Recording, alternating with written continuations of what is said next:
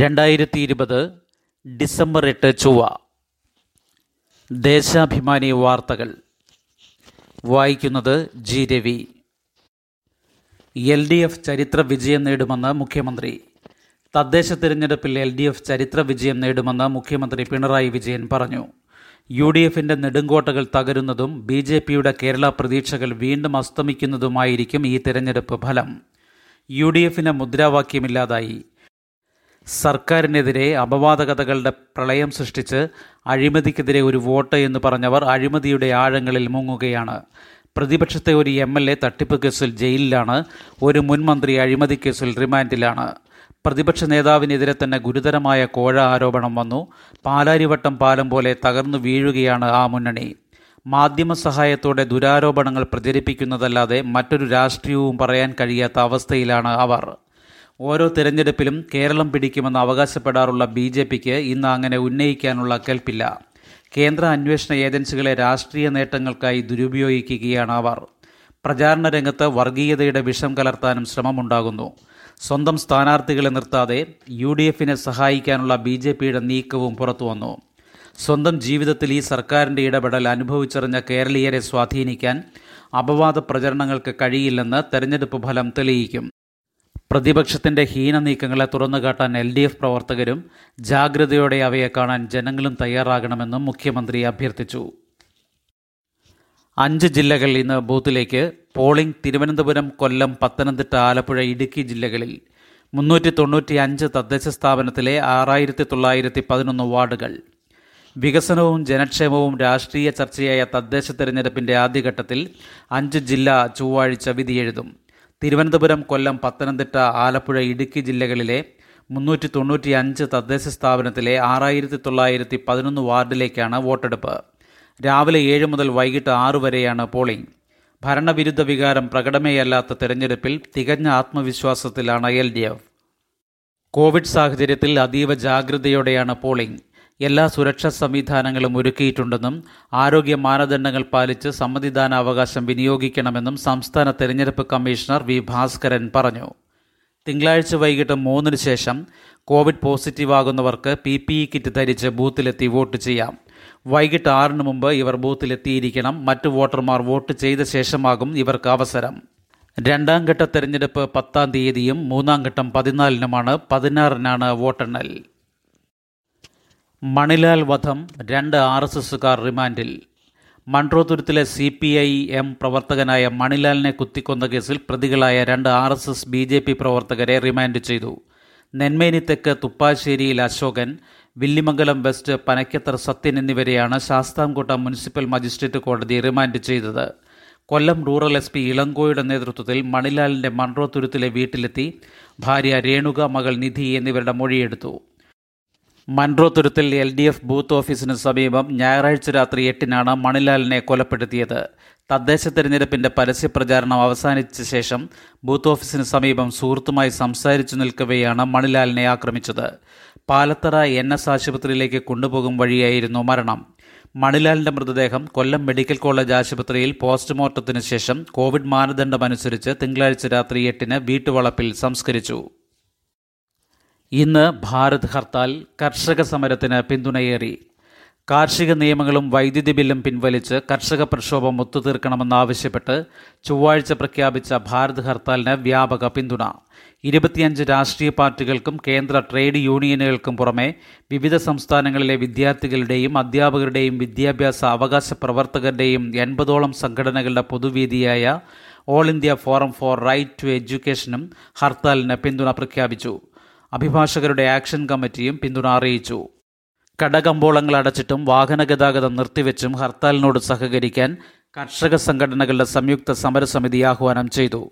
ഡൽഹിയിൽ ചൊവ്വാഴ്ച മണ്ടികൾ അടച്ചിടുമെന്ന് വ്യാപാരികളുടെ സംഘടന അറിയിച്ചു. കലാകാരന്മാരും സാംസ്കാരിക പ്രവർത്തകരും ദൈക്ഷണികരുമടക്കം അൻപതോളം പ്രമുഖർ സംയുക്ത പ്രസ്താവനയിൽ പിന്തുണ അറിയിച്ചു. ദേശീയ പുരസ്കാരങ്ങൾ തിരിച്ചു നൽകാൻ രാഷ്ട്രപതി ഭവനിലേക്ക് മാർച്ച് ചെയ്ത മുപ്പതോളം കായിക താരങ്ങളെ പോലീസ് തടഞ്ഞു. ഹർത്താൽ പ്രമാണിച്ച് സുരക്ഷാ നടപടികൾ ശക്തമാക്കാൻ എല്ലാ സംസ്ഥാനങ്ങൾക്കും കേന്ദ്രഭരണ പ്രദേശങ്ങൾക്കും ആഭ്യന്തര മന്ത്രാലയം നിർദ്ദേശം നൽകി. I N X media case Mukesh അംബാനിക്കായി മൊഴിമുക്കി ഇ ഡി.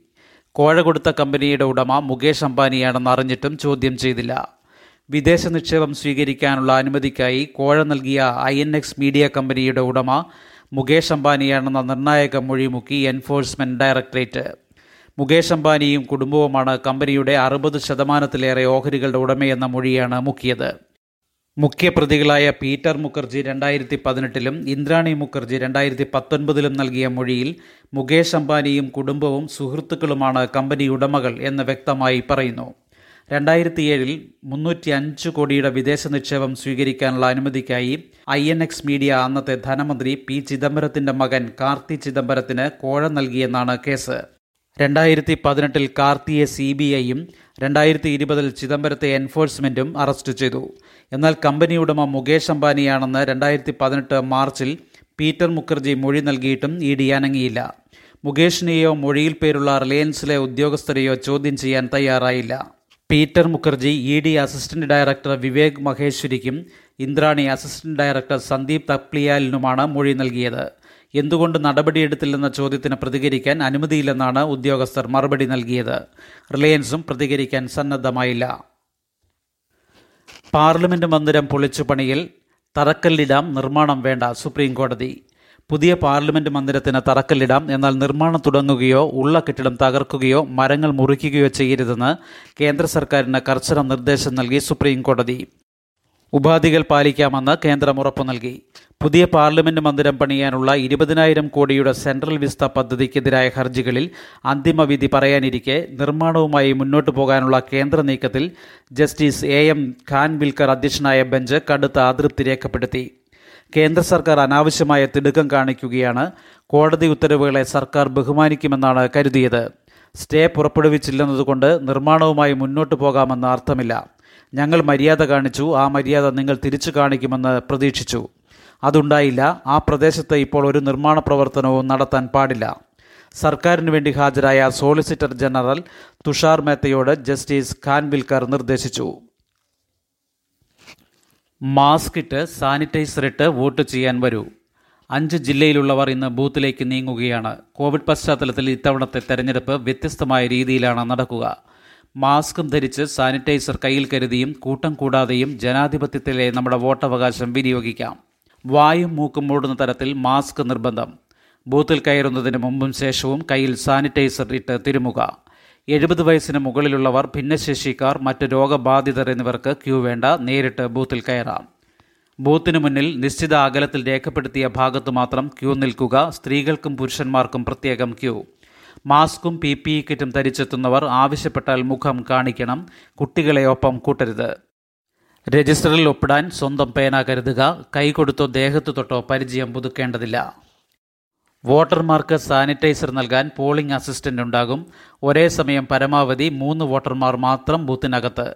വാതിലും ജനലും തുറന്നിടുക പുറത്തുള്ള പ്രവർത്തകരും മാസ്ക് ധരിക്കണം. ശാരീരിക അകലം പാലിക്കണം കൈകൾ ഇടയ്ക്കിടെ സാനിറ്റൈസ് ചെയ്യണം. സ്ഥാനാർത്ഥികളുടെ ബൂത്ത് ഏജന്റുമാർ പത്തിൽ കൂടാൻ പാടില്ല. വോട്ട് ചെയ്യുമ്പോൾ ബൂത്തിൽ പ്രവേശിക്കുന്നവരുടെ തിരിച്ചറിയൽ രേഖയും വോട്ടർ പട്ടികയിലെ മറ്റു വിവരങ്ങളും ഒന്നാം പോളിംഗ് ഓഫീസർ പരിശോധിക്കും. കൈവിരലിൽ മഷി അടയാളം രണ്ടാം പോളിംഗ് ഓഫീസർ പതിപ്പിക്കും ഒപ്പോ വിരലടയാളമോ പതിപ്പിക്കും. തുടർന്ന് ലഭിക്കുന്ന സ്ലിപ്പുമായി വോട്ടിംഗ് യന്ത്രത്തിന്റെ കൺട്രോൾ യൂണിറ്റിന്റെ ചുമതല വഹിക്കുന്ന പോളിംഗ് ഓഫീസറുടെ പക്കലേക്ക് നീങ്ങാം. സ്ലിപ്പ് അദ്ദേഹത്തെ ഏൽപ്പിക്കുക വോട്ടിംഗ് യന്ത്രം അദ്ദേഹം സജ്ജമാക്കും. രഹസ്യമായി വോട്ട് രേഖപ്പെടുത്തുക.